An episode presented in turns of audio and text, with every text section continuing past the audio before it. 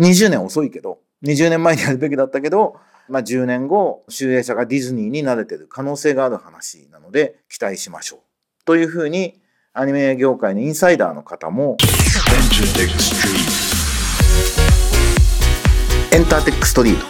ト、音楽プロデューサー、エンターテックエヴァンジェリストの山口の勝です。えー、このポッドキャストは、ラジオトークアプリから Spotify、Apple Music などにも配信しています。今あなたがお聞きになっているサービスでブックマークをお願いします。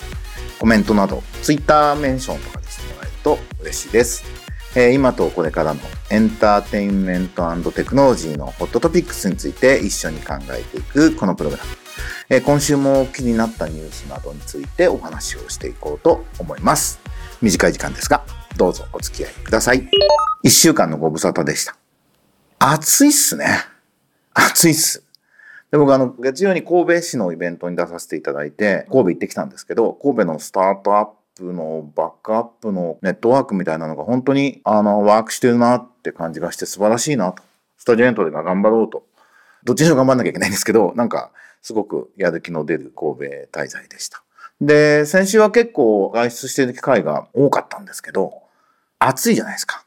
炎天下にみんな外でマスクしてるんですよね。びっくりしちゃって。これいい加減マスクマナーもアップデートしません？熱中症とかも危ないし、普段マスク外ではしないで必要なところでするっていう風に変えないと、もう、はい、ともかく一日マスクしてるっていうのは体に悪いし、もうぜひマスクマナーのアップデートをしたいなと。僕自身は家を出るときに胸のポケットにできれば見えるようにマスクを入れて、で、あの、ここお店の中入るからしなきゃとか、なんか、ずっとマスクしっぱなしってね、今結構海外、欧米に行く人増えてきて、Facebook なんかだと、誰もマスクしてないみたいなね、アメリカもヨーロッパもみたいなことみんな投稿してますけども、あのマスクするのがいいとかしないのがいいとかいうことではなくて、ちゃんとどうすべきかを自分で考えて決めましょうねと思います。えー、ニュースの方行きます。これ素晴らしいニュースなんですけど、ジャンププラス、来年以降の新連載はすべて英訳。世界同時連載で世界規模のヒットを生み出す狙いと。少年ジャンププラス編集部は新たな取り組みとして、2023年以降に始まる漫画アプリ、少年ジャンププラスのオリジナル作品の新連載は、すべて英訳して、日本、中国、韓国以外で展開している漫画配信アプリ、ウェブサービス、漫画プラス by 集英社を通じて全世界に配信すると。日本では少年ジャンププラスに日本語版を、漫画プラスバイユ集英社に英語版を同時連載すると。これ、素晴らしいですね。集英社がここに乗り組んでくれるのは今ね、アニメとか漫画の IP 原作としては一番強いの集英社さんなんで、そこが、あの、初めからグローバルでやっていくと。まあ、結構クリエイティブ大変だと思うんですよね。吹き出し？漫画の吹き出しのニュアンスを全部英語にするっていうのは、それなりに手間もまあまあお金もかかるとは思うんですが、そこに取り組んでいくというのは、もちろん今やるべきことですし、すごい期待したいなと。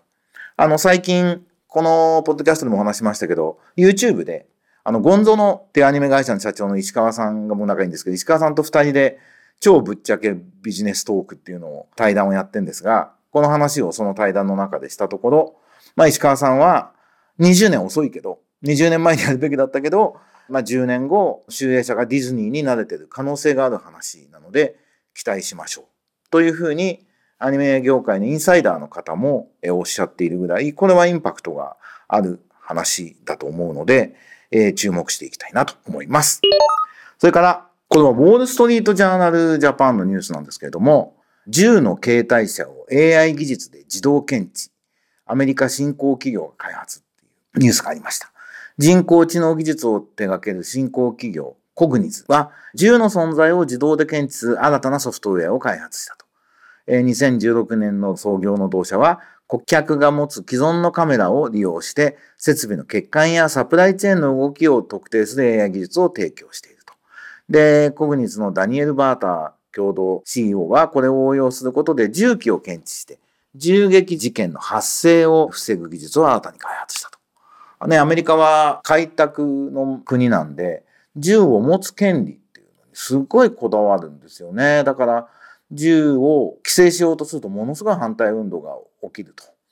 で、それはね、どっちがいい悪いっていうのはいろんな意見があるんで、単純には言えない。日本人から見るとね、トランプもすごい支持してた、トランプ支持してるようなやつがガン持ってんだみたいにも、まあ、見えるところもあるんですけど、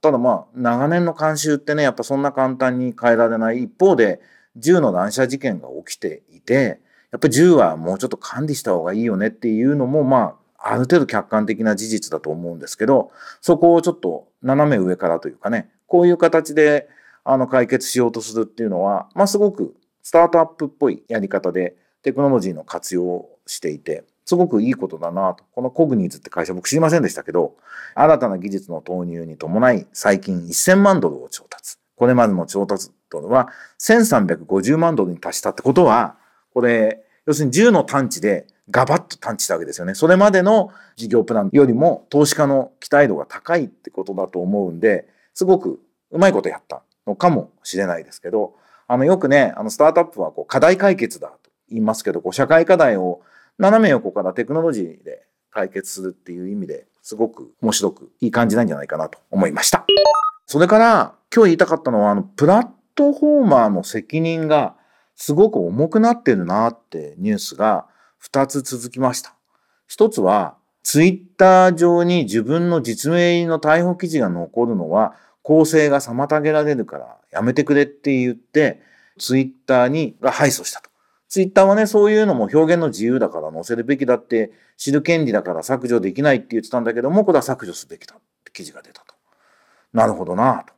プラットフォーマーも難しい時代になったなと。で、それ以上に驚いたのは、これ産経新聞なんですけど、食べログ配送。飲食店の点数評価の食べログのアルゴリズムの違法性、要するにポイントが下がって売り上げが下がったっていうふうに、えー、焼肉チェーンの韓流村が損害賠償を求めたら、3840万円食べログ側が払えって言われたっていうニュースで、これは結構衝撃を受けました。だから、食べログのポイントが下がって売り上げが下がったことに関して責任取らされてるってことなんですよね。これ、多分、食べログが普通にユーザーが出した点数をそのまま表示してれば、多分責任問わされないんですよね。でもそれだとやっぱりすごく、まあ、やらせみたいなのが投稿があったりとかあるので、そこを修正するのをアルゴリズムを使って、ユーザーの生データをよりこう意味のあるデータ、お店の価値を示すデータに変えていきましょうってことをやり始めてるわけですよ。これまあ、テクノロジー的には普通のことなんですけど、で、もちろんそのアルゴリズムっていうのは企業秘密で発表されないわけですよね。となると、それが進んでいくと、こういうことが起きて、そのアルゴリズム、その会社が勝手に決めていると。で、しかも公表されてないと。それでポイントが下がって売り上げが落ちたら、食べログさんに責任がありますよっていう裁判が出たんですね。インターネットサービスってね、ウィナーテイクオールって、まあ、プラットフォーマーが加戦していくで、一つか二つ、三つはいらない。二つぐらいが勝つっていう流れがあるんで、その勝ったプラットフォーマーっていうのは、まあそのインターネットの世界ではね、スタートアップ的には勝ちなわけですけども、勝った後、非常に難しいことが待ってるんだな、ということを、このツイッターや食べログのニュースで思って、まあ方向としては、まあいい方向なんじゃないかなと。で、この先にはね、Web3.0、ブロックチェーン技術を取り込んで、もっとここが、よりフェアネスっていうのかな、公平性、公共性が問われる時代が待っているんだろうなと思いました。ということで、今週はこんな風に取り上げてみましたが、いかがでしたでしょうか。もう一つ、あの、日本人作曲家とね、現地の作曲家のコーライティングキャンプっていうのを、えー、と僕はオーガナイザーで始めているんですけれども、コロナで止まってたのが、え、今年はオーストラリア・ブリスベンと台湾で台北でやる予定です。オーストラリアのブリスベンのはビッグサウンドっていうね、サウスバイサウスウェストオーストラリア版みたいな公式イベントとして行います。今、作家募集中ですので、ぜひ興味のある人は、とりあえず、まずエントリーしてもらって、いろいろ説明会とかやりますので、外国人作曲家と co-writing する、オーストラリアに行って co-writing する、興味のある方は、ぜひエントリーしてみていただきたいです。僕のツイッターやノートなどにも細かく書いてるので、チェックしてみてください。ということで、エンターテックストリートいかがでしょうか？暑いっすね。あと2ヶ月、暑いっすよ。日本は。少なくとも東京は。